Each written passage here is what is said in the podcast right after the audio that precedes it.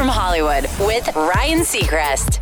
Justin Bieber and Post Malone have been friends for quite some time now, and their bond is still going strong. Case in point, Post makes a guest appearance on a track called Forever on JB's album Changes due on Friday, and they now also share an incredible accomplishment that only they alone have achieved. Post song Psycho with Ty Dolla Sign has just surpassed a billion streams overall, making it the fifth of Post singles to accomplish that feat.